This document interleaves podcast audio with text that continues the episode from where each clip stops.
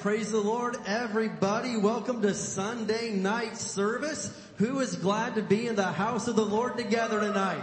Amen. Well, we're going to have a great time. We had a great service this morning, uh, kicking off the year with our theme verse for 2024. Uh, it's going to be an absolutely incredible year this year, and we're excited to see what all the Lord is going to do. Amen. Well, let's go ahead and stand up together tonight.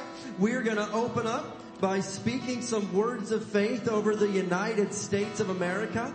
Amen. We're going to believe that our nation is coming to Jesus and we're going to keep speaking these words of faith. Amen. Let's say this together.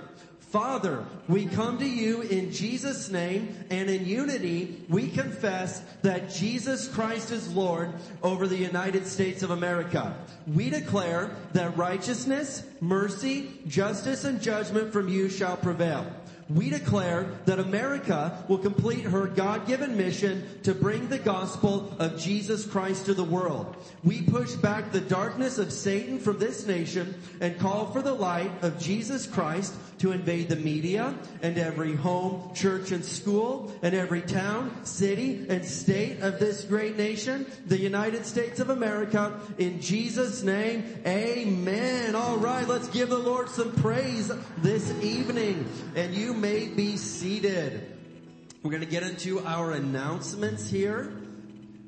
Praise the Lord. Got a lot of good things going on. First of all, again, we want to remind you that the 2024 church calendars are available. If you didn't get one yet, we want to make sure you grab one. They're back there for free at the info booth. And, uh, it's got the theme verse for this year and some wonderful scenic pictures from around America. So, uh, you know, you want to make sure you grab one of those. And, uh, and if you, you know, need more than one, then we, we can work that out too. So we want to make sure that you grab one of those and you're blessed with that that. We want to continue to remind you uh, that um, you know we're not doing any food or drink in the sanctuary, uh, so only water. If you need to drink something, uh, you know, do it before service uh, back there in the coffee bar or something. But uh, you know, we want to make sure that we are taking care of uh, the carpets this year because the holidays were a little bit hard on them. Amen. All right. Well, let's go ahead and um, we're going to talk about membership class. Membership class is coming up one week from tonight. We've got 29 people already signed up for membership class. That's really good.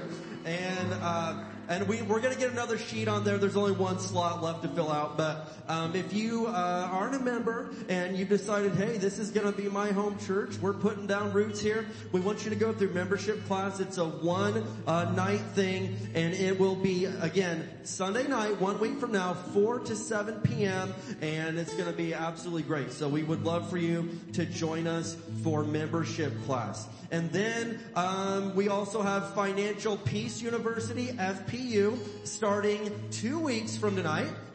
And if you're not familiar with that, that's uh, by Dave Ramsey, and he is just a renowned financial expert. But he teaches us how to handle our finances biblically, God's way. And we've done this course you know, for several years um, around here, and I've just seen so many great testimonies and turnarounds uh, in our in our church members' lives. So uh, that again will be starting two weeks from tonight.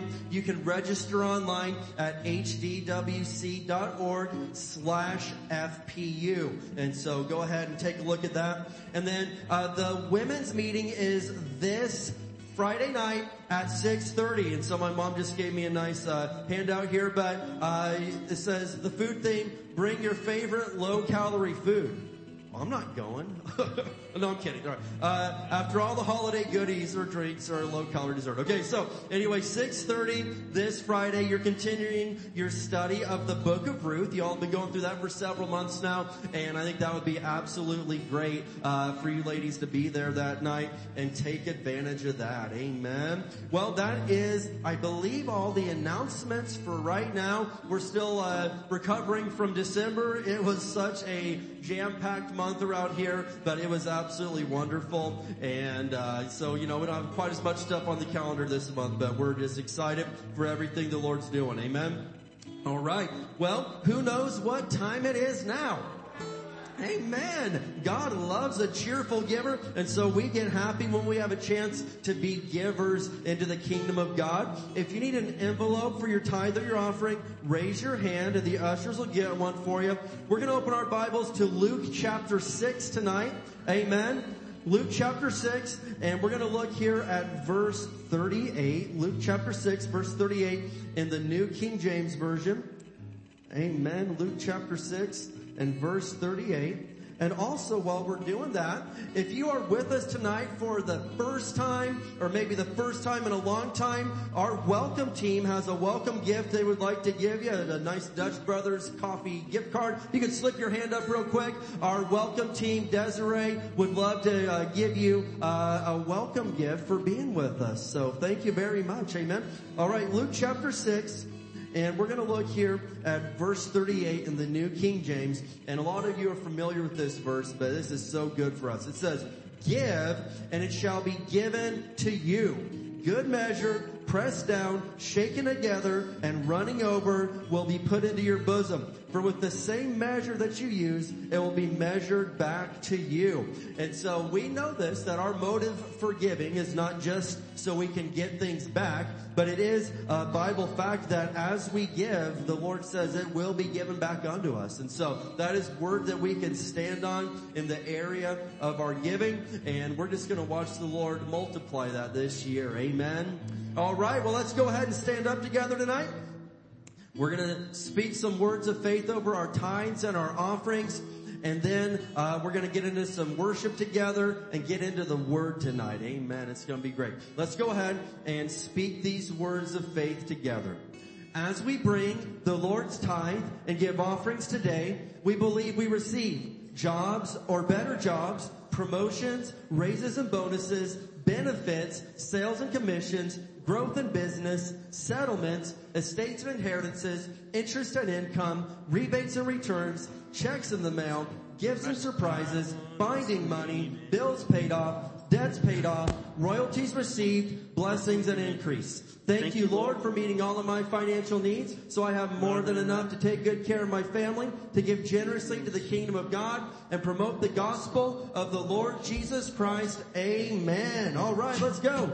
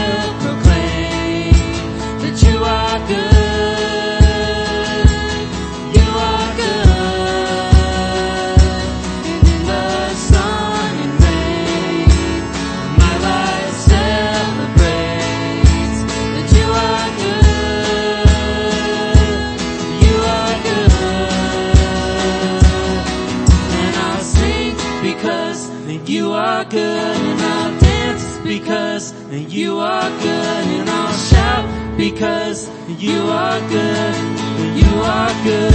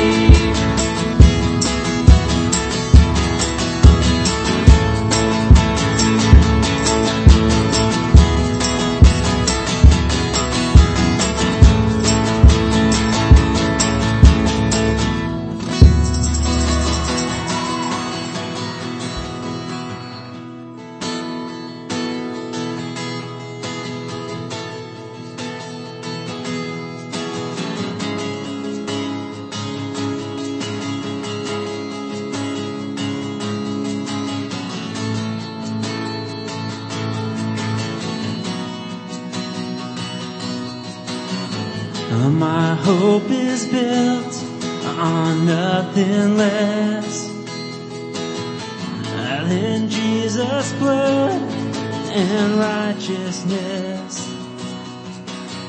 I dare not trust the sweetest frame, but wholly trust in Jesus' name. Let's sing Christ alone. Christ alone, cornerstone, weak made strong in the Savior's love through the storm. He is Lord,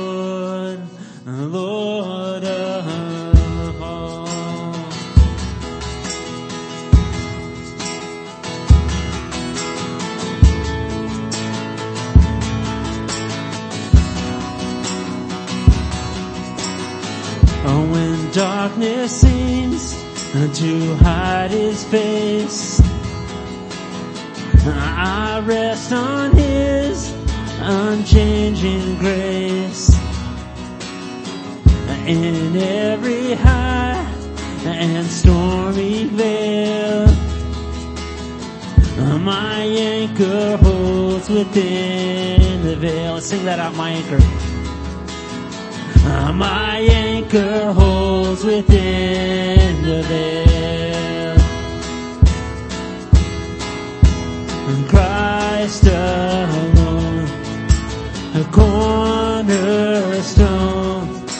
a weak made strong in the Savior's love and through the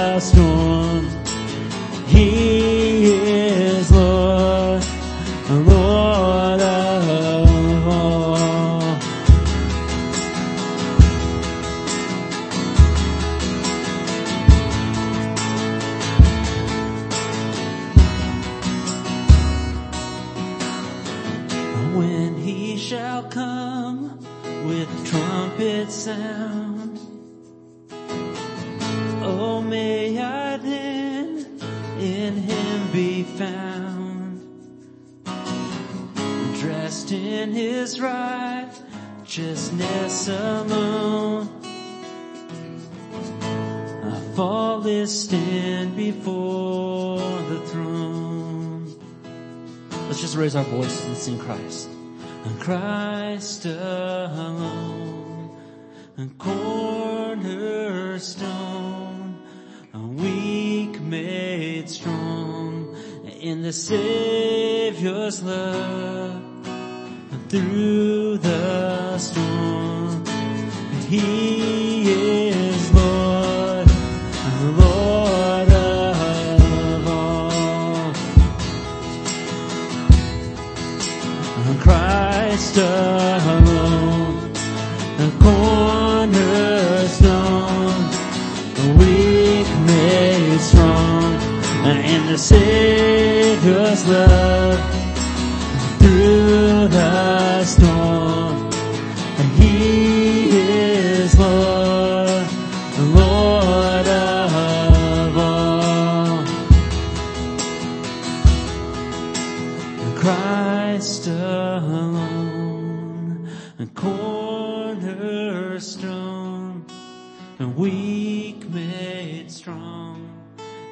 Savior's love through the storm.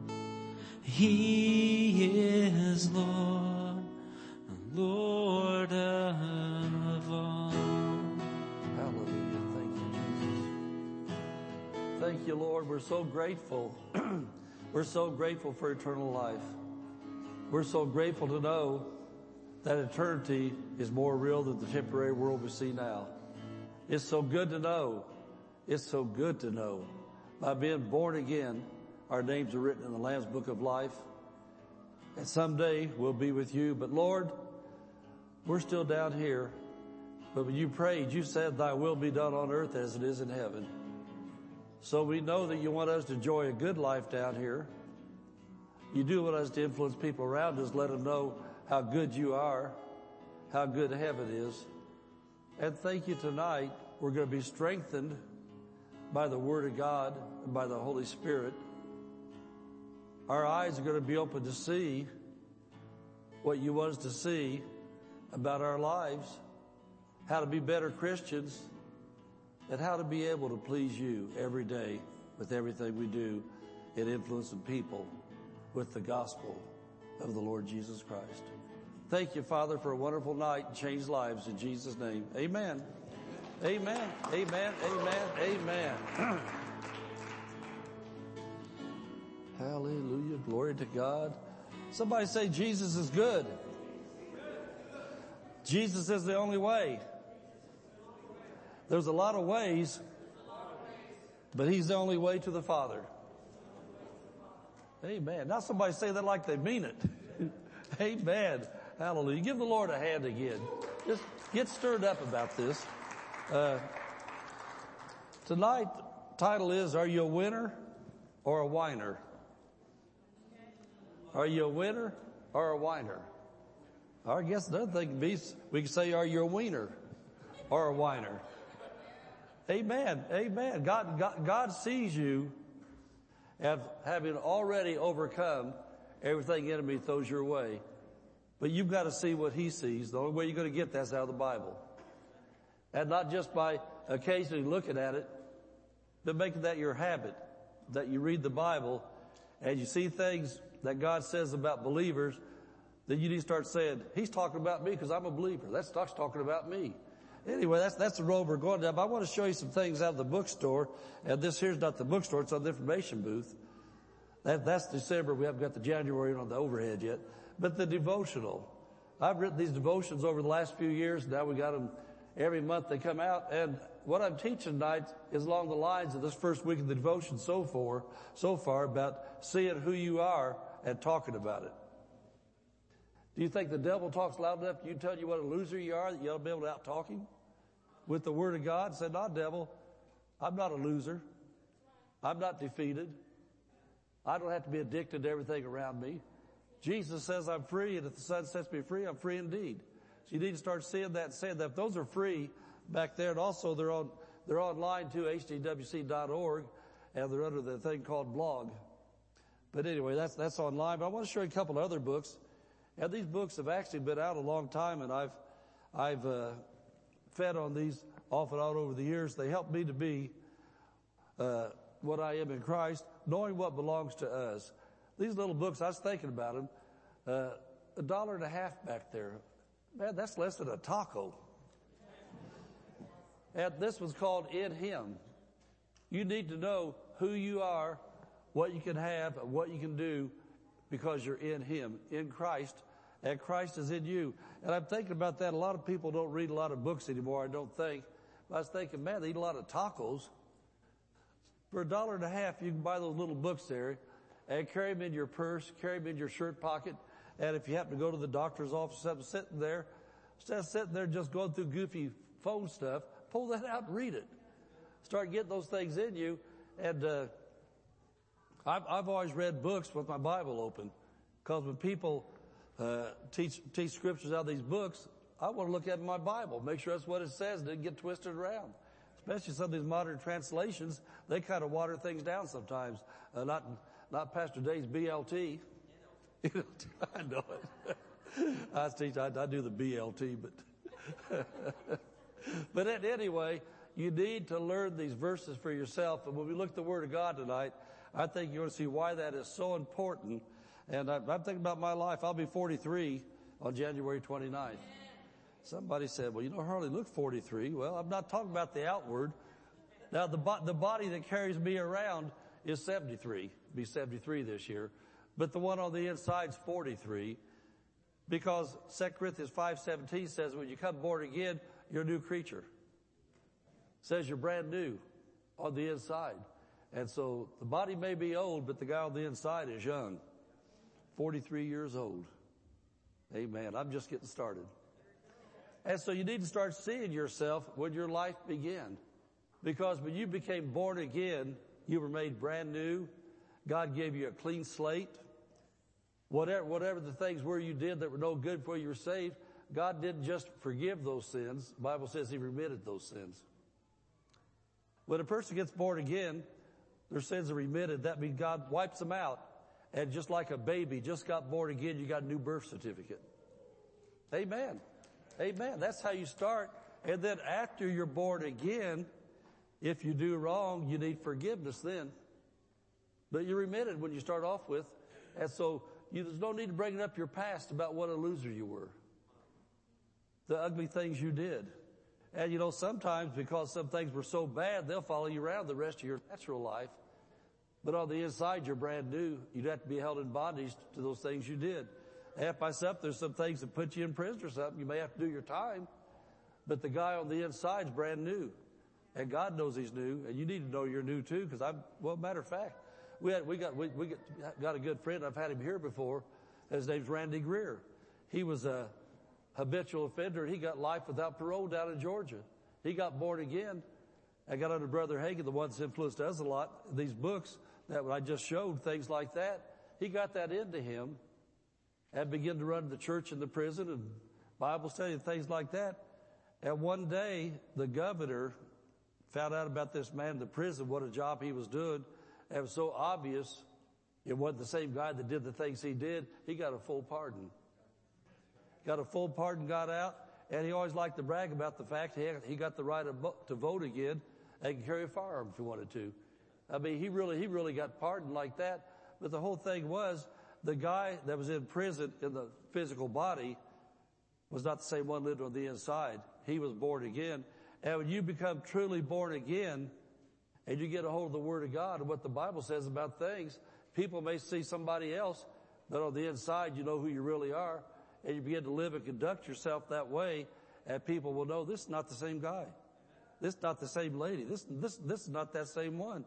And you know, then you, then you let people know, well, that's, that's who, that, that's who I am. But on the inside, I'm brand new. I've been born again. And to look at some young dude like me and say, man, he looks a little bit older than 43. but I'm 43. And that, that's what God sees. That's where my life started. So I'm going to live out to the fullest, the best I can do. But I've been living for Him now 43 years, and it's a total different life. Amen. I want to be able to share with you how that'll work for you, but I want you to look at Philemon, That's a one, one book for one chapter right before the book of Hebrews. And I'm going to look at verse six. I'll give you a chance to get there if you turn it in your Bible. But, uh, as I said, this, this is what our devotional starts off with for these first seven days so far, the devotional built around this verse right here. And I, I praise God for the, for the Word of God that's been taught by people that uh, taught me over the years. I, I, I got into the Word, the Word got into me. And so now what I've been taught I can teach because the same Holy Spirit that inspired the Bible is the same Holy Spirit that inspired a lot of these great men and women of faith that you follow today. And you've got the same Holy Spirit. So God can show you things like He showed them or like He shows us, and then they come real to you. You own them. They're part of you. And nobody can steal them from you. And so Philemon 6 says this, that the communication of thy faith, of your faith may become effectual or effective. How many want their faith to be effective? How many want, when you speak the mountain, you want to see the mountain go? When you lay hands on the sick, you want to see recovery. When you bring your tithe to God's storehouse, you want to see the devourer rebuked. You want your faith to work. And so it says that the communication of thy faith may become effectual. Now look at this right here. Here's where we're going to be teaching from tonight that actually is in the devotion. By the acknowledging of every good thing which is in you in Christ Jesus. And that's what these books are about. Knowing what belongs to you. Knowing who you are in Him, who He is in you. Acknowledging every good thing that is in you in Christ Jesus.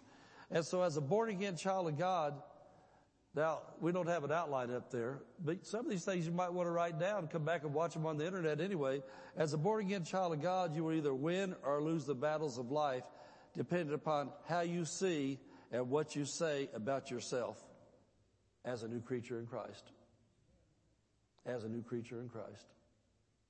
What you see and what you say about yourself. Isn't that what he said? Acknowledging every good thing that's in you in Christ? Didn't he say that? He said, if you want your faith to be effective, you start talking about every good thing that's in you in Christ. I, uh, I've always had a healing ministry. I've prayed for a lot of blind people and lots of cancers and deaf ears and cripples and all kinds of stuff. My whole Christian life, I just, man, I saw how real this was. And so I started doing it. And I've never seen myself as me by myself laying hands on a sick person. I've always seen Christ in me working through me.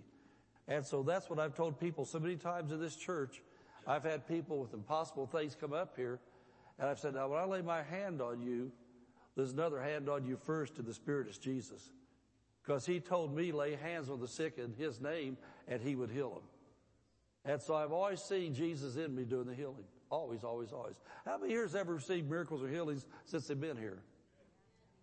Amen, amen, amen. And you know, just a, just a long story short, since I've been here, I was diagnosed with blood cancer, had 70% cancer in my blood, got healed. I had a heart attack with 99% of my right coronary artery blocked. I got healed. I had a stroke in the early part of this year, and the doctor said it was a killer stroke. Then I walked in the hospital, got checked. They saw what it had done. They said, how are you talking to us? How are you being here? And I said, well, I'm here. Just, you know, thought maybe I ought to come and get checked up because something happened. They said, yeah, something happened all right. Said a 2.0 was dead and you had a 1.5. Said you shouldn't be here. And so I temporarily, when that thing hit me, I temporarily couldn't talk. I said words, I wasn't speaking in tongues, some kind of really re- weird stuff. And my wife was with me. She saw what was happening. She laid hands on me, took authority over it in the name of Jesus, and I straightened up. And so a couple days later, I thought, well, maybe I ought to be checked out. And so what I'm saying is, when you begin to see Jesus in you and what he does, and you begin to take him at his word, that when he's the one that said lay hands on the sick in his name and he'll heal them, then that takes the fear away from praying for somebody. That takes the fear away from telling somebody, I believe in the name of Jesus, you're going to start getting better and better and better because Jesus said you would, because I'm a believer, you're the sick, and I got hands, and he said lay hands on you in his name, and he'd do the healing. And see, that, that, that, that takes the responsibility off of you for the actions. You do your part, Jesus does his, his part, and the people receive from the Lord. But we've got to start seeing for your faith to be effective, you've got to say what's in you in Christ Jesus. Amen. Something I'd never say. I would never say it, never have said it in 43 years. Well, I'd be afraid to do that about anything in life. I'm not afraid to do anything because I can do all things through Christ which strengthens me. Because greater is He that's in me than He in the world. Jesus said if I ask anything in His name, He'll do it. And so I've never been afraid about anything. There's a lot of things that get this earth suit I'm in shaking in its boots. Get kind of nervous on the outside sometimes, but on the inside I said, no, in the name of Jesus, the greater one's in me. I can do this. Whatever I need to do, I can do all things through Christ which strengthens me. That's what he's talking about. He said right there that if you want your faith to be effective and be strong faith, you've got to start knowing what's in you. And then you've got to start talking about what's in you. You can't be afraid to say, I can do all things through Christ which strengthens me. You can't be afraid when you're out there in the world where people that don't believe like we are out there, you can't be afraid to say, can I pray for you? Amen. And then the devil, the first thing thought always comes, what if nothing happens? Well, what if something does happen? I remember the time down at the Atlanta airport. I got to get back to the notes. I remember the time down at the Atlanta airport, had an old guy in a wheelchair. They were pushing through there, and uh, I chased him down. And I got to him, and I, I wanted to talk to him, and his granddaughter was there, and she said, "He's deaf. He can't hear you." And so I just did what I saw. Uh, I, I was a young Christian. I did what I saw the preachers do. I laid my hands on his ears. I said, "Come out, you deaf spirit! In Jesus' name, be healed." And the guy whoop, popped open. Man, his ears popped open. And then I said, "I want to pray for you if you'll let me." I said, I, I, I said, "I see you got a problem there." And he said, "Yeah, my kneecap's been surgically removed." He said, "I don't have a kneecap. My leg won't bend." So I just did what I've been told in the Bible to do about Jesus. I laid my hands on the guy, and all of a sudden, man, his legs started bending and moving and jumping like that. And that old guy said, Amen, oh man, amen. Oh man, oh man, oh man, amen, amen, oh man, oh man, oh man. Like that. And I had a friend with me. We'd been, we'd been at a convention, had a friend with me, and I thought it was just us four or five people standing there. He said, he said, Bernie, by the time you got done, there was at least a hundred people there watching that. And, and, so things like that, see, I've always took God at His word. I wasn't a big time preacher, I was a believer. As, as, as, as at a church meeting with lots of preachers and things. And the whole thing was, I heard for a whole week from the Bible, you can do what we do because it's Jesus in us. And you lay hands on him, we'll do the healing. I remember another time, I, I went to a guy's house there that the lady's doing my taxes, told me she had an old friend that had a stroke. And this was a long time ago, I thought 60 or 70 was old, but I found out that's really not old. But it's, you know, it might be on the road getting there, but it's not there. And so this, this old guy, uh, had had a stroke and I think it was the right hand side of his body was all swelled up and been that way for a long time. And, uh, you know, I started, of course, he was a born again Christian. So I started talking to him from Mark 16. I said, Jesus said, lay hands on sick, they shall recover. And I said, you're the sick and I'm a believer. And so anyway, I went to pray for the guy and He's had his feet of up on a La-Z-Boy type chair there. I went to pray for him and the shoe on his right foot fell off when I prayed.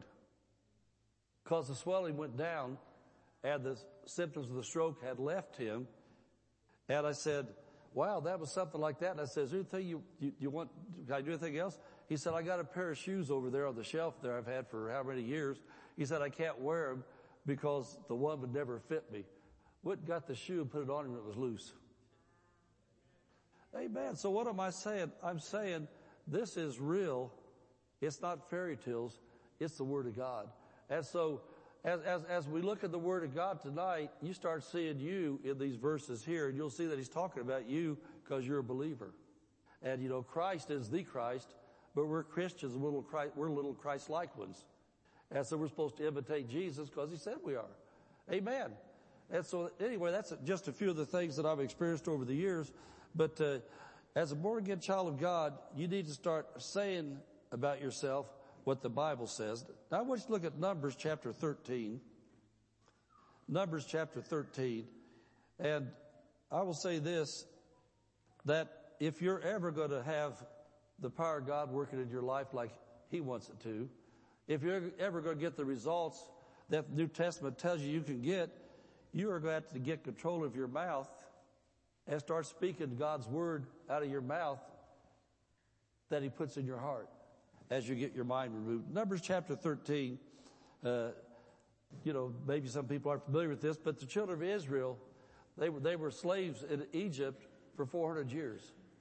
And finally, God was bringing them out of Egypt to bring them into Canaan land, which he called the promised land. And just, just a little type of what this is like. We, at one point in time, were slaves to Satan and sin. That's like being slaves in Egypt. Satan controlled our lives. He told us what we could do, what we couldn't do. He had fear on us, disease on us, depression on us, addictions on us. And we come into Christ, then we're coming out of Egypt, coming into the promised land. But we got to go into the promised land, and the promised land would, would, would, would, would be a type of the New Testament promises. We have a lot of promises in the epistles that are for us. We have a lot of things New Testament for us, but to come in, we're like those coming out of Egypt. We got to use faith to overcome the giants. There's giants all around us, giants in the church, religious people. Tell us why you can't do that for today. There's people we work with tell us why we're nuts because we believe what we believe. There's everything out there pretty much is against Christianity to try to stop us and slow us down. And those are giants. If you're ever going to enjoy the promises of God that we're preaching tonight, that you see in the Bible yourself, and I know a lot of you uh, follow good devotional programs and things like that. The things you see, if you're ever going to get them, you're got to be an overcomer of the giants. And you don't do that by fear, you do that by faith. You can either win or you can whine. Amen. Talk about how unfair life is, how, yeah, everything's unfair because devil, the devil's still the God of this world. He's defeated, but we got to enforce his defeat. So Numbers chapter 13, I want you to look at verse 30. And, and up to, up to this point in time, this chapter, they'd already went and checked out Canaan land. The 12 spies, the 12 heads of the tribes of Israel went and checked it out and they came back and familiar with the story. They had grapes there that were so big, it took two guys with big sticks holding the grapes because it's like carrying watermelons, but they were grapes. Huge grapes. And that's the promises of God. And so verse 30, the people cried about how they couldn't do it because the giants and Caleb stilled the people before Moses and said, let us go up at once and possess it, for well, we are well able to overcome it. That's a winner talking right there. If God tells me in the Bible, I can lay hands on the sick, I can lay hands on the sick. If God tells me in the Bible, I can love with the love of God in spite of what things are coming against me, I can love my worst enemies because God says I can with His love. Amen? Well able to do that. And so, but the men that went up with him said, now look at this we be not able to go up against the people, for they are stronger than me, than we. Said we're not able. And so, so many Christians, because of wrong teaching, or no teaching, or because of all the pressure around them, they say, well, yeah, you can do that because you're, you're some kind of a different person. Yeah, I'm a new creature in Christ just like you. I come from an alcoholic, alcoholic family, a, a mafia family, a really, really, really mean family, had a lot of bad guys in my family, but when I become born again, I walked away from that family. I still knew my family, hung up my family in the natural, but now I was a part of God's family. And so I chose to identify with the ones that said, I can do all things through Christ which strengthens me.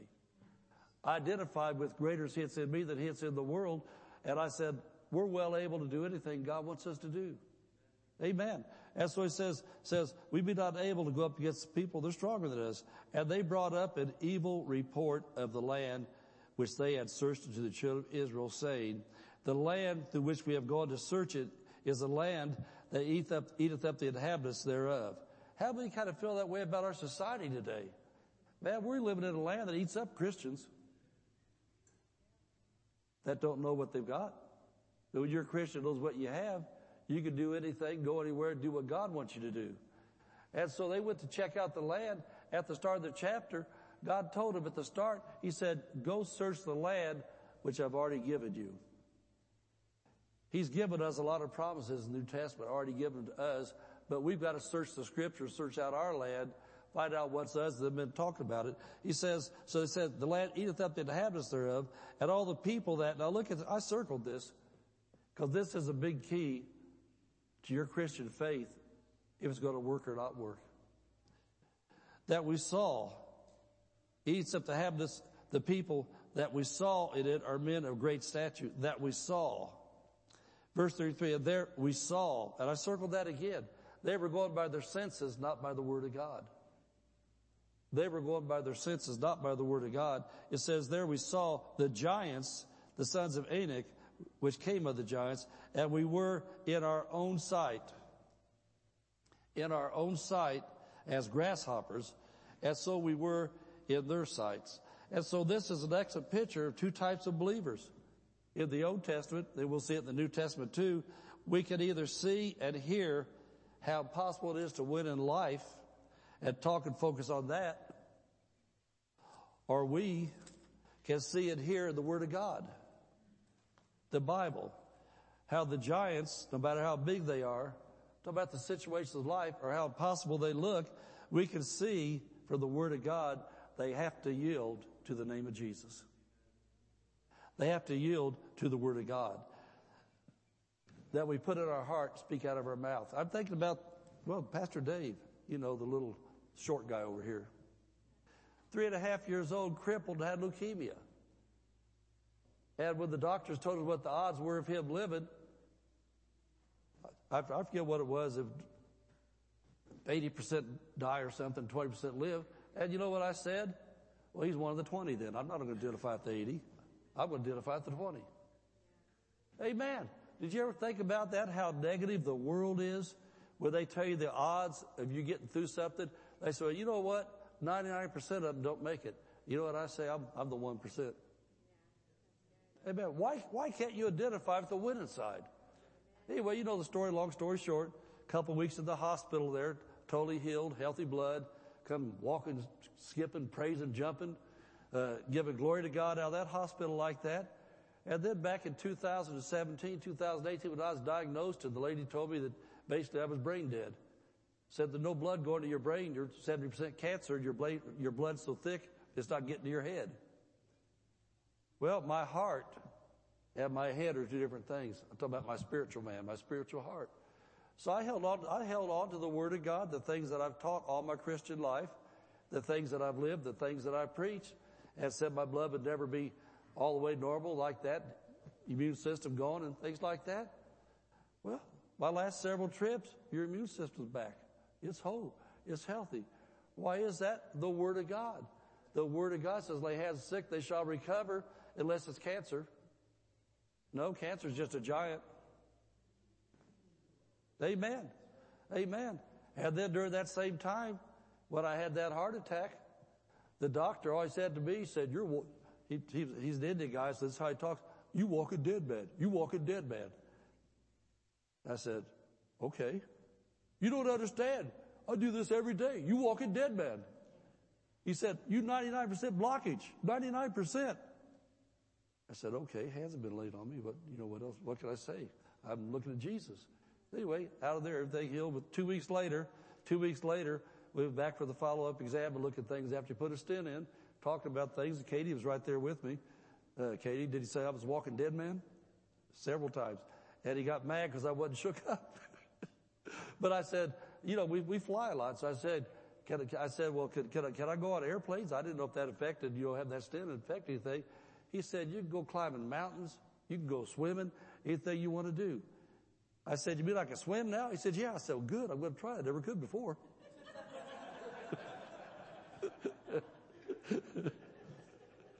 no, no, I, am telling you that we need, and we see the word, the word of God, this is not a healing message, but that's what's coming out right now.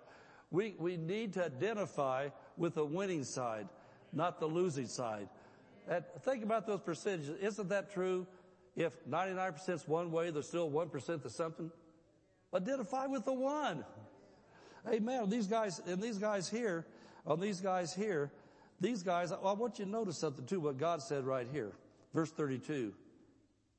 When they said that the giants were greater than God, it says they brought up an evil report. God calls that an evil report when you say there's things in life that his word won't handle. When you say that whatever you're facing in life is bigger than God, then God says you're giving an evil report. I refuse to give an evil report. But I want to say this so people get a hold of this, how this works. Faith doesn't deny things. Faith changes things. See, those, those other guys, Joshua and Caleb, they said, yeah, we see the giants too, but God's bigger than the giants. Think about David and Goliath. Matter of fact, Goliath come, he was one of the Anakims, you know, the children of Anak he was talking about here. Goliath come from that tribe that when David went out there, all, all these big warriors, Israel's army went out there and the giants scared them and they ran. Well, David didn't run from the giant. He ran to the giant because David didn't see what Israel saw. Israel said, we're grasshoppers in his sight. And they said, he'll take us out. And so they ran. And so the David went out there and he said, he said, you're coming with me with swords and with spears. I'm coming to you in the name of the Lord God of Israel. And said, he's going to show himself strong. He is the Lord over Israel. And so they saw, Israel saw a great big giant, a little bitty God. David saw a great big God, a little bitty giant. And so when you look at the giants you're facing in life, are you seeing a giant that's bigger than God? Are you seeing God that's bigger than the giant? It's all going to determine about, about upon how much time you spend digging out things in the Bible that tells what you can do and who you are. And then for it to be effective says acknowledging of every good thing. And you know, you think about that word acknowledging, it's AC than K-N-O-W. L-E-D-G-E. It's knowledge, knowing knowledge. You acknowledge, that means you talk about the knowledge you have. So when you have Bible knowledge, that greater see it's in you, start saying it. When you have Bible knowledge, I speak to the mountains in Jesus' name, they have to obey me, start saying it. And what are you doing? All you're doing is saying what the Bible says about you. He says, acknowledge of every good thing that's in you. We've got to get this into the hearts of the believers, into the minds of the believers. You've got to start saying what the Bible says and start seeing the Word of God is greater than the giants. Amen. And so I want to look at one more thing here before we move on. Look at chapter 14, just flip over a page, and look at verse 28 to 30. Keeping in mind that those other 10 leaders said that, yeah, we see the land, it's a good land, but the giants are too big and we're grasshoppers in their sight. How do they know what they were in their sight? Did those guys say, you guys are grasshoppers? No. You know the devil lies to you and tells you things like that in your own life? That, well, nobody can do that. Well, you know what I say? I'm not nobody. I'm a Mark 11, 23. I'm a whosoever. Whosoever shall say to this mountain be removed. I'm whosoever. I'm not just anybody. I'm not a nobody. I'm a whosoever in Christ. Amen. And so look at uh, verse 28. Uh, he told Joshua and Caleb to these people that were the whiners. He said, say unto them, as truly as I live, saith the Lord, as you have spoken in my ears, so I do to you. That's totally in line with the New Testament. You have what you say. God said, as truly as you have spoken in my ears. They said, we're grasshoppers. We can't do it. Those guys are big. They're mean. They're tough. The land eats up the people. He said, we can't do it. And God said, okay, you can't. That's why they ended up walking the wilderness. And so anyway, then he says this, as true as I live, so you spoken ears you'll have. Your carcasses shall fall in this wilderness on all that were numbered of you, according to your whole number, from 20 years old and upward, which have murmured against me. Which have murmured against me. When you're murmuring against the word of God, when you're mocking people that are living by the word of God, speaking the word of God, God says a couple things. Number one, He says, you're giving an evil report. And number two said, you're murmuring against me. And so then in verse, uh, and then in verse, uh, 30, he said, doubtless you shall not come into the land concerning which I swear to make you dwell therein, except Caleb, the son of Jephunneh, and Joshua, the son of Nun. And so two out of the twelve leaders got to go in. The rest of them had to do their time in the wilderness till they died out. And then the rest of them got to go into the promised land. And so because they value the word of God above what their senses a majority of the people said, they got to go into the promises. Same thing today. That's why, that's why two believers could face the same circumstance and one win and one lose. Because one of them says we can do what the Bible says, that God's for us, the other says, oh, we can never do that. That won't work for me. Well, my family born on the wrong side of the tracks. Things that never went good for my family. Nobody likes us. Everybody's against my family. Well, I know this, that when I got born again and started believing things I did, everybody wasn't just against my family. My family was against me then because they thought I was nuts. When my dad was 69 years old, he was in the Veterans Hospital up in Indianapolis dying of a disease that they said they only had three people in medical science that had it in the hospital two months. I went there, laid hands on my dad. I led him to Jesus. He got born again at Veterans Hospital, 69 years old. And then he got healed, got out, and lived a good life till he's about 84. And then they said, out of those three cases, only one of them ever got healed. They didn't know why. I had a brother, two brothers, two, two younger brothers. They were in a knife, knife shotgun fight. I said, my family wasn't, they wasn't, they wasn't saints. In a knife shotgun fight. And we got, we got a call, what was it, the day later? Probably a day later. We lived in another county. He was in the hospital. His guts were all cut up real bad. And so we got in the car and drove down to the other county, walked into the hospital to see, went to the desk, and they say he's in that room over there. The doctor just thought he was going to die. Said, what are you going to do? They think he's laying there dying. So we went in and laid hands on him. About one or two days later, he walked out of the hospital healed, all cut up on the inside, still alive today. Amen. And so the whole thing was what I'm saying is this I have always taken the Word of God at God's value. If God said the Word says this and you can do it, I did it. Oh, I, there's so many stories I can tell you like that. But the thing was, I did never allow myself to be ruled by fear. I, and you know, I, I never really considered, thought about the word faith. I thought, well, the Bible just says do it. You know, just do it. And I know sometimes people said, wow, you must have great faith. And I said, I don't know. I just do what the Bible says. You know, the Bible says do it. You don't think about it. But the thing is, I've acknowledged every good thing in me from the Word of God in Christ for years and years and years and years. And so to me, it's just as easy to do what the Bible says to say two plus two is four. I try to figure it out. It is. Uh, four times four is 16. And so do I have to figure out, does the math table work? No, it works. If you know it, you work it. Does the Word of God work? You don't figure it out. The Word of God works if you work it. Amen. Is this helping anybody? Amen. This, this is real. And so God told these people that you guys are going to die out here in the desert. They started for the promised land. They came out of Egypt and they got out of Egypt. You know, the Red Sea was parted and they're supposed to go right into Canaan, but they had to make a 40 year detour there in the desert till they died off. But two guys got to go in. Joshua and Caleb got to go in because they believed God said what God said about them and about life. And so I, w- I want you to look, I want you to look at 1 Corinthians chapter 10 verse 5. And so you and I today, we could either believe God, what God says, and we can, and we need to believe what God says and see that we can have what He says we can have. We who He says we are, and we do what He says we can do. Get a hold of that what I just said. You can either believe the impossibilities of life, or you can believe you are who God says you are. You can do what He says you can do.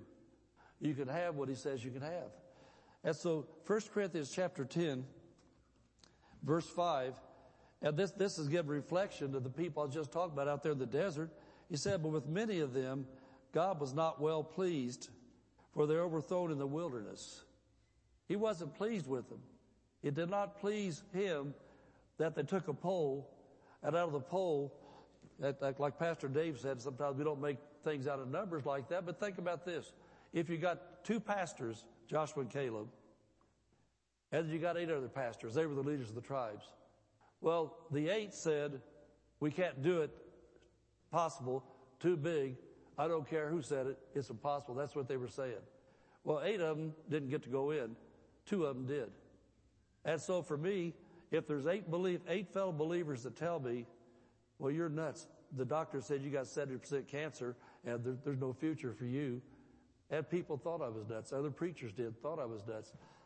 I wasn't trying to tell anybody else how to live their life. When it comes down to my life, same thing when David had leukemia. When Pastor Dave had leukemia, I told other people tried to interfere in our business, well-meaning Christians, to prepare for my son's death. I said, well, I'm not going to tell you guys how to live. Don't tell me. I believe the Bible. I'm going to stick with the Bible.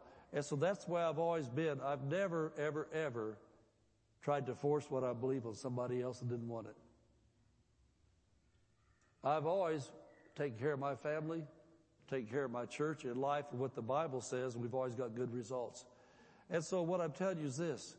You could either get overthrown in the wilderness, or you could be two out of the ten that get to go in.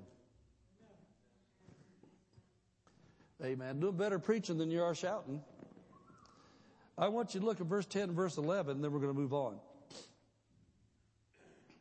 He says, neither murmur ye. And that's what we're talking about. Are you a winner or a whiner? Neither murmur ye, as some of them also murmured, and were destroyed of the destroyer. Now look at this verse 11. Now all these things happened unto them for examples, and they are written for our admonition, admonition, upon whom the ends of the world are come. We're the end times. Pastor Dave's preaching it. Said all these things we see in the Old Testament examples, said those are written so we'll know what not to do. They are written so we'll know what to do. And I'm, I'm thinking about, you know, something I heard about the Old Testament, New Testament before. It makes so much sense to me. The Old Testament is in the New Testament contained, and the New Testament is in the Old Testament explained. And so a lot of things that we see that are in the New Testament, they're Old Testament things, but they're not written like the Old Testament. But then at the same time, a lot of examples that we use aren't really explained in the New Testament, but you go back to the Old Testament like this here, he said these things right here of the children of Israel coming out of Egypt and murmuring and complaining. So that was an example for you. Don't do that. You know, let, I just think about life and the deceptions I've seen hit the body of Christ. Don't you ever get caught up in class warfare about how unfair it is what somebody else has got. Amen. Or any other kind of division. Jesus said that Satan's tactic is to divide and conquer.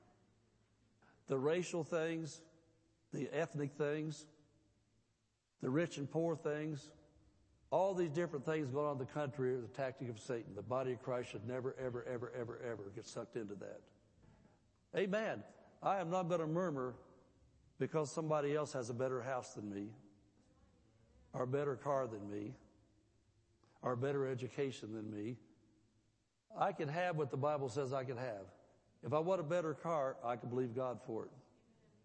If I want a better house, I can believe God for it. But I am not going to get caught up in some class action lawsuit to take yours so I can have it.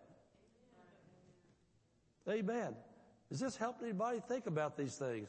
He said all these things here, he said because they were murmurers. They murmured. I'm not gonna, I'm not gonna murmur. If people get blessed in life with good stuff legally and the right way, I'm gonna praise God with them. I'm so glad they got blessed. And you know, there's so many things in life sometimes I don't want things other people want. One time I had a, I don't know what you want to call him. He is a preacher come to this church the first couple of years I was here, and I was very happy with my 1995 Buick. I paid cash for it. Come to California, no car. Paid cash for it. It was paid for. I had no payments. And he was riding in my car, riding up the road. It says, you know what? I'm just going to agree for you for a new car. And I turned around and looked at him. I said, well, you're agreeing by yourself then because I don't want a new car. I said, I'm happy with my car. I'm happy with my car. I don't live, I don't measure my worth to Christ by what I own. Amen. I measure my life up against what Jesus in His Word has told me I'm accountable to do for Him.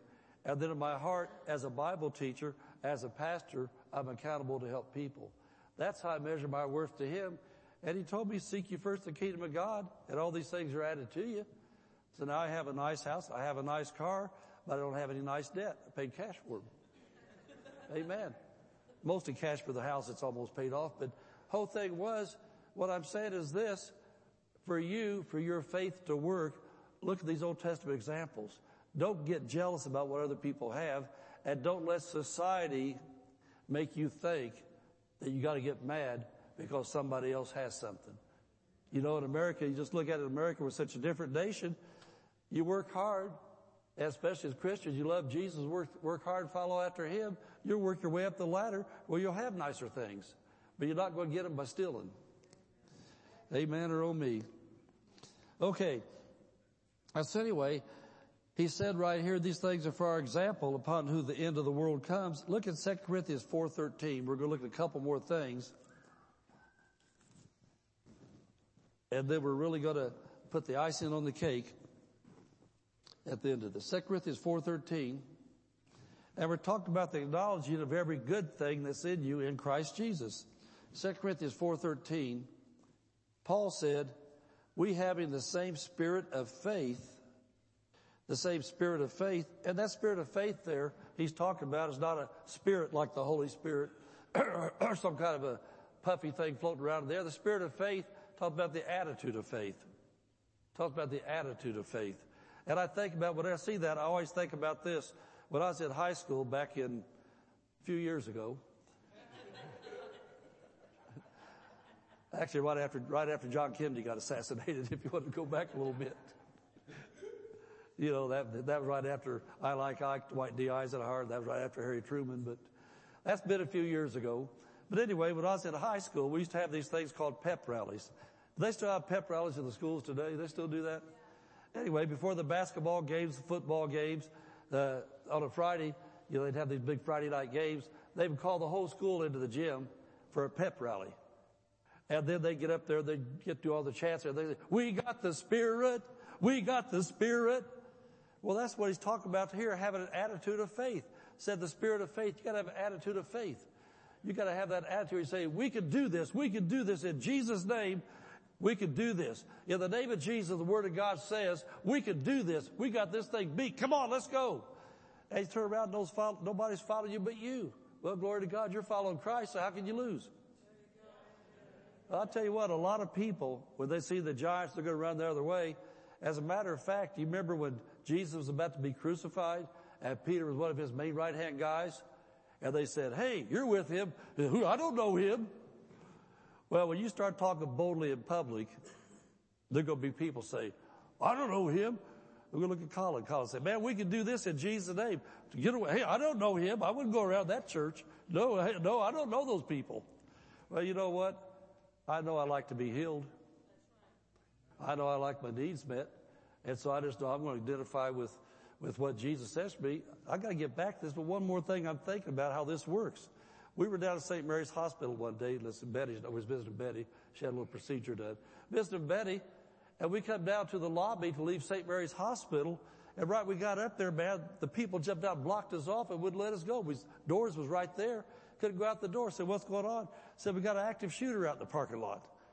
Guy got there with the gun and said, so I, I just of, everybody, everybody's there, everybody's back here doing all that stuff there. And, and I stood there for probably a couple of minutes with the rest of them. And you can see through the glass doors, there was all kinds of police cars everywhere. Police got the doors open, got guns aimed over here and things going on. And I got to thinking of it, wait a minute. Jesus said, well, I got power over all the power of the enemy, and nothing shall by means hurt me. And so I just kind of made my way through the crowd a little bit, tried to get close enough, I put my hand out there. And I said, Satan, in the name of Jesus, you foul spirit of murder, I rebuke you. I command you to stop in Jesus' name. And then I said, Lord, I want to thank you that that man's not going to shoot anybody and he's not going to get shot. He's going to lay his gun down and surrender. Within five minutes, they said, you guys can go now. What did the guy do? He laid his gun down and surrendered. But what I'm saying is this, when I said that, all those people, all those people that are about crying and fear for their lives, all of a sudden I found out there was a few closet Christians in there. All of a sudden I heard, Somebody said, yeah, that's right. And somebody said, amen. So I said, thank you, Jesus. I thought, where were you when we needed you? Amen. You hear what I'm saying? We as believers have authority and we stick out like a healed thumb in a crowd. Amen. I can tell you a lot of Walmart stories too in those aisles at Walmart.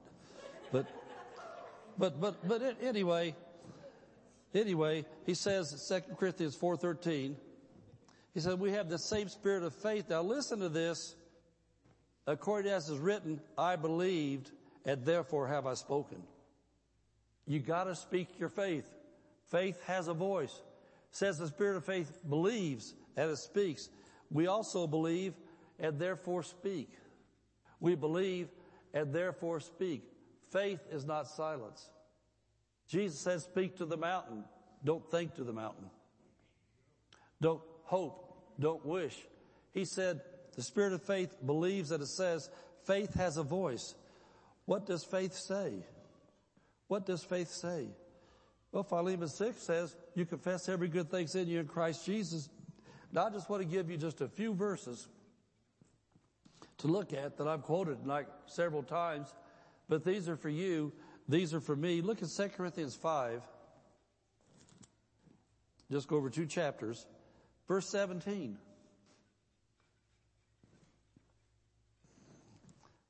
How many can see in the Bible the things I'm saying are right in the Bible?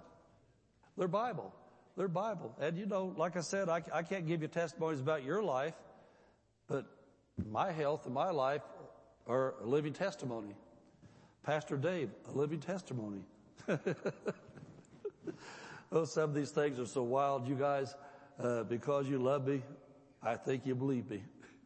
But I was down at John Osteen's church at a minister's convention years ago. How many know John Osteen? He was Joel's dad. I was down there. He was my pastor's pastor. And down there, and uh, he's got some wild stories. He's in heaven now, but I'll never forget it. He had this great big giant usher named Jimmy. And this guy was well over six foot tall. And you can believe it or not, whatever you want to believe, that's okay. But I know John Osteen wouldn't lie. He said Jimmy was a midget. And I know you're not supposed to say midget. I don't know what else to say. He was a, he was a short adult, I guess. He was, but that's what identified as midgets back then. He said Jimmy was a midget till he was 34 years old.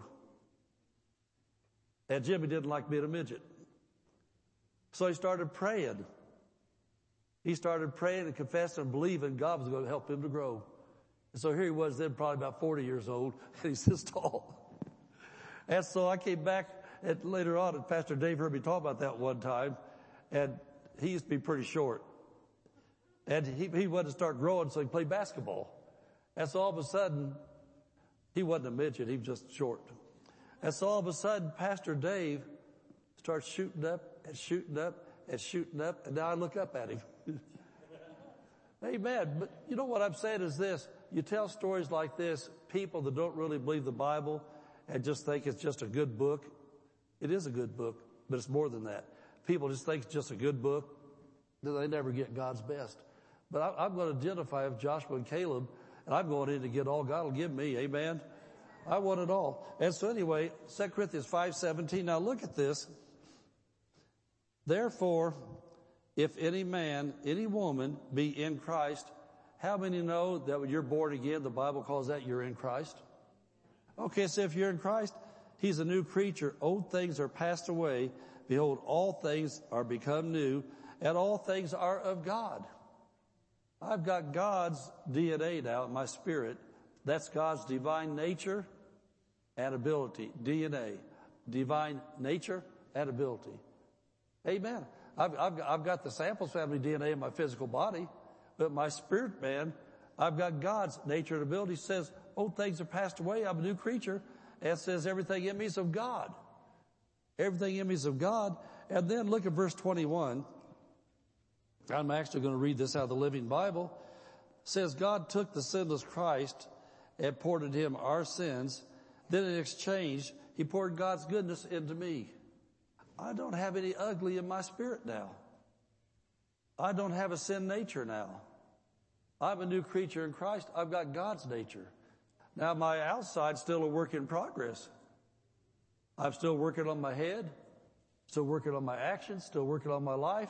But on the inside, I'm brand new. I'm 43 years old. And so you need to begin confessing every good thing in you in Christ that it's God in me. God's in me. I've got a new nature. I've been born again to win. Can you see that? And then look at Philippians chapter 2. And those little books there, I noticed they've got a big supply of those books I showed you back there. We're not in here to sell books. We're in here to help people. But if you're, if you're kind of a little bit broke, give up a couple tacos. Go buy a couple little books. Well, Jesus said, man shall not live by tacos alone, but every word that comes out of the mouth of God. Amen. Well, if he's in California, you would have said that, I guess, wouldn't he? maybe, maybe would have said that, but if there's fish tacos, who like to eat fish, okay. Philippians 2.12 says this, Wherefore, my beloved, as you have always obeyed, not as in my presence only, but now much more in my absence. Look at this. Work out your own salvation with fear and trembling.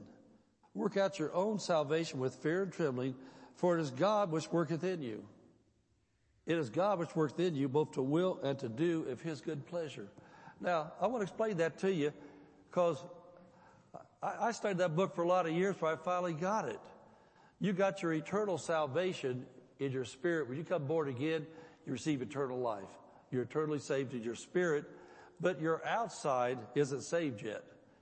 And so to work out your own salvation means you keep working at, get, at getting to show up on the outside in your actions what you've already got on the inside. So it's God in me, and so I'm working all the time to get all that good in me to show up on the outside. Talk about the fruit of the Spirit. Love, joy, peace, long-suffering, gentleness, goodness, faithfulness. To be forgiving, loving, kind, go the extra mile, turn the other cheek to live like Jesus lived, to walk in what he walked in. He says, you work out your own salvation with fear and trembling. That means this. The next time you have the opportunity to get offended at somebody, you fall for it, repent and say, Lord, I'm working on this. Thank you. Help me work on this. You're working out your salvation, your actions. And then, you know, for, for those that took me serious tonight, I don't know how serious everybody takes what I say, but what I'm teaching with the Word of God about your words tonight, about confessing every good thing in you, talk about what's in you. For the ones that are taking me serious, then tomorrow or this week when you hear yourself say, oh man, I'm just idiot. I can't do anything. Immediately think, oh wait a minute. How can I be an idiot? 1 Corinthians chapter 1 verse 30 says, I've got the mind of Christ. And it's Christ in me, the hope of glory. So I can't be an idiot. So I just said the wrong thing. And so when you may start making adjustments about what you're saying, you're working out your own salvation. You're getting things to show up on the outside better and better and better. And he said, cause it's God. It's God that works in you both to will to do his good pleasure. And so a lot of times what I've learned as a pastor over the years, uh, I say, man, I'm, I'm, I'm, a real person like you are. And I got, I, I got the man part and I got the Jesus part of the inside. So any good thing that you saw me do, I'm going to give glory to him. But man, if I said something stupid that wasn't right or something wrong, I'll take the credit for that because that wasn't God said that, that was me. And so I want to change it. So if you'll begin to recognize that it's God working in you, you'll have more confidence in the things you do. Amen. Look at Philippians 4.13. Go look at two more verses and we'll close it down. Philippians 4.13. And these ought to be, I think Pastor Dave calls them refrigerator verses or something. Is that what you call them? Yeah, refrigerator verses. That doesn't mean overeat. That means put them on your refrigerator you're tempted to overeat, then look at these verses right here. Maybe it'll help you not overeat. uh, a 30 second little story. Had one of my little grandsons with me the other night, Wednesday night, going home with us to church, with the gas station. and I'm outside pumping gas. I opened the door and grandpa told me, you know what he just said? I said, no, what did he just say? I said, grandpa's getting a little fat. So when I went out to finish the gas, I turned my back to him so he couldn't see the side shot.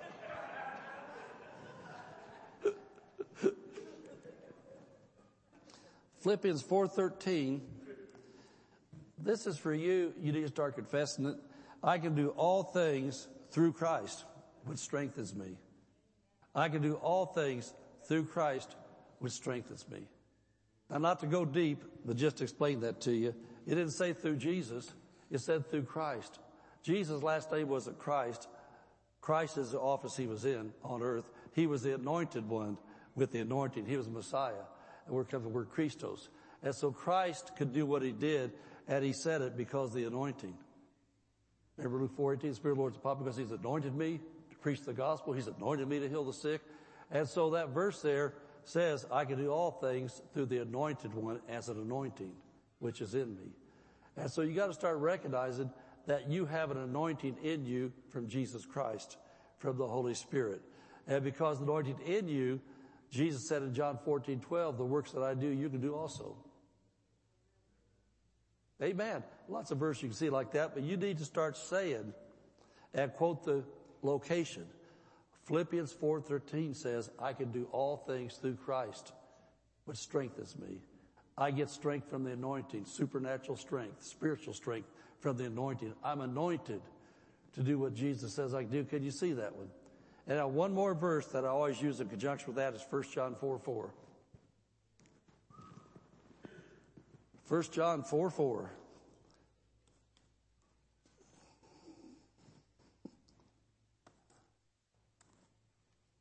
And remember, uh, the Old Testament saints, they murmured about how big the giants were, how they got defeated. But then Joshua and Caleb, they talked about how big God was, and they got to go into the promises. So 1 John 4 4, this is talking to you and talking to me because this is written to us, says, You are of God, little children, and have overcome them. Who have we overcome? We've overcome Satan the demonic things of this world, we've overcome them, and we've got to recognize that and talk about that, have overcome them. Why is that? Because greater is He that is in you than He that is in the world. You need to see these verses, buy these little books that have these verses in them, and Brother Hagin teaches on them. Go back and listen to me again tonight if you want to, and hear some of the things I said tonight.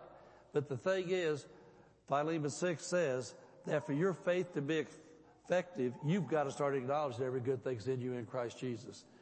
And when you start seeing you've already overcome the works of the devil in the name of Jesus, and you start saying, greater is he that's in me than he that's in the world, you'll never again murmur about how bad life is, how ugly things are. You're going to start talking about how good it is to serve Jesus. And more and more and more and more, you're going to see things that had a hold on you start falling off and falling away. And the next thing you know, people are going to be staring at you because they're going to see Jesus in you. And I learned this a long time ago. There's a lot of people over the years that they, they gravitate to me and I realize it's not me because they don't know me. It's the Christ in me. And when you start living that way, people are going to gravitate to you. And then the thing is, on the inside of you, you're, you're confessing about what Christ is in you. All of a sudden, you're going to be saying things out of your mouth that are going to give them direction and light and hope what to do because you recognize that's not me, it's the greater one in me, and I've yielded to him and he's using me now. Thank you, Jesus, for using me. Amen. Amen. Well, I'll tell you what, I gave you my best shot. That's what I got. Amen.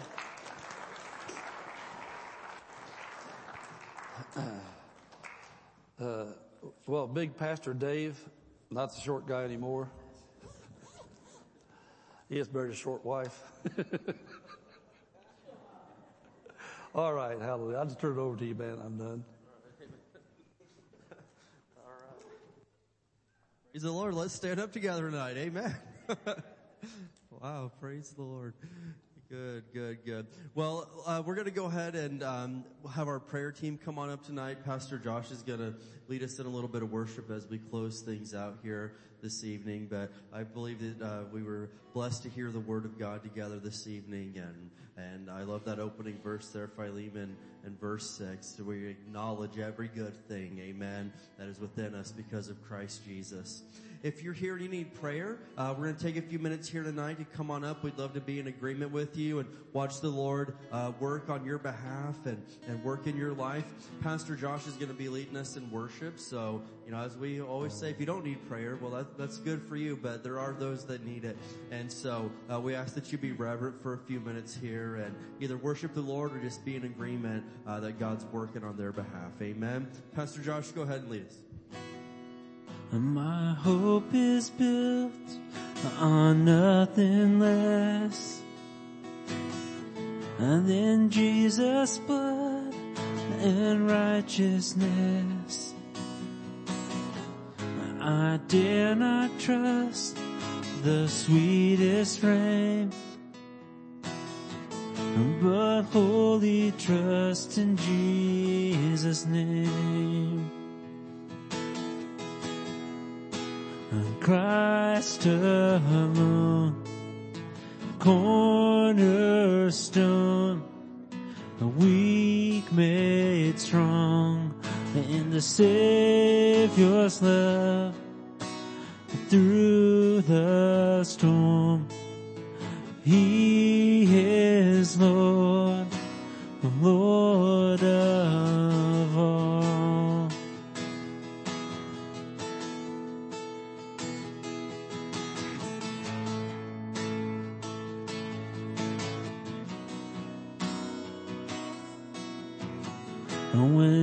darkness seems to hide his face, I rest on his unchanging grace. In every high and stormy gale, my anchor holds within the veil. My anchor holds within the veil. On Christ alone, the cornerstone, weak made strong in the Savior's love through the storm.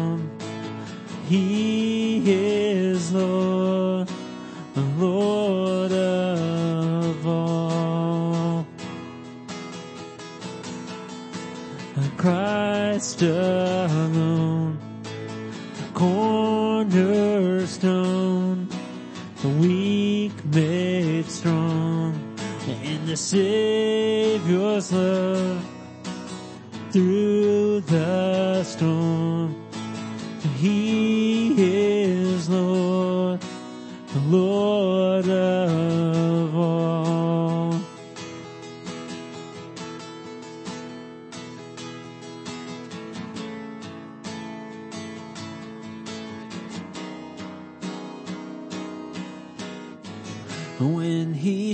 come with trumpet sound, Oh, may I then in him be found, and dressed in his righteousness alone. I fall and stand before the throne. Christ alone, cornerstone, weak made strong. In the Savior's love. Through the storm. He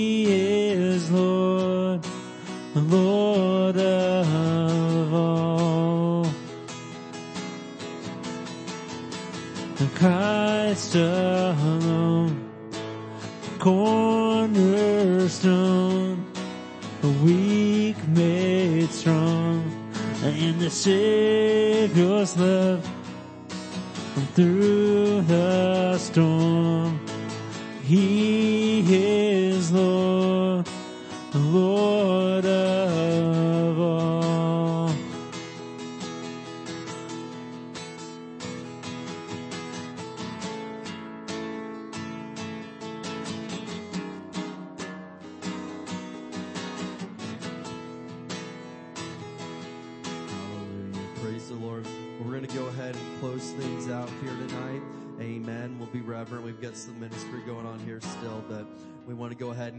Dismissed this evening. So, uh, of course, we'll be here Wednesday night at 7 p.m. for the hour of power. Amen. And membership classes, uh, one week from tonight from 4 to 7 p.m. And so, uh, if you'd like to sign up, that's still back there at the info booth. And, uh, we're just excited for the new year, man. God's gonna be doing some great things. The harvest is great. Amen. But the laborers are few. So pray to the Lord of the harvest to send more workers into his fields. Luke 10, 2. Let's go ahead and close out in prayer. Then we're gonna do our Barstow faith confession tonight and you can be dismissed. And all the kids are going back to school tomorrow, right? Huh? Yeah. Whoa, alright. We got some excited parents. Okay. Very good. we can resume life as normal. Praise the Lord. Let's go ahead and pray together tonight.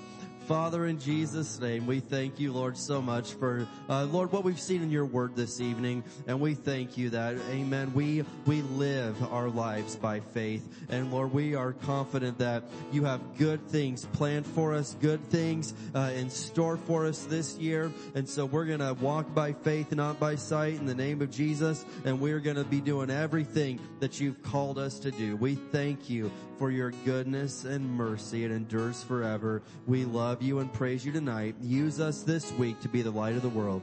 In Jesus' name, amen. All right. Let's go ahead and do our Barstow faith confession and you can be dismissed. Let's say it together. We declare that Barstow is a blessed city. Our families are blessed. Our schools are blessed. Our churches are blessed. Barstow is healed. Barstow is prospering. Barstow is safe. Barstow is strong. Barstow is surrounded by the walls of God's salvation. Barstow is full of love, joy, and peace. Barstow is full of the glory of God. Barstow is coming to Jesus. Barstow is saved in Jesus' name. Amen. All right. Have a great week, everybody.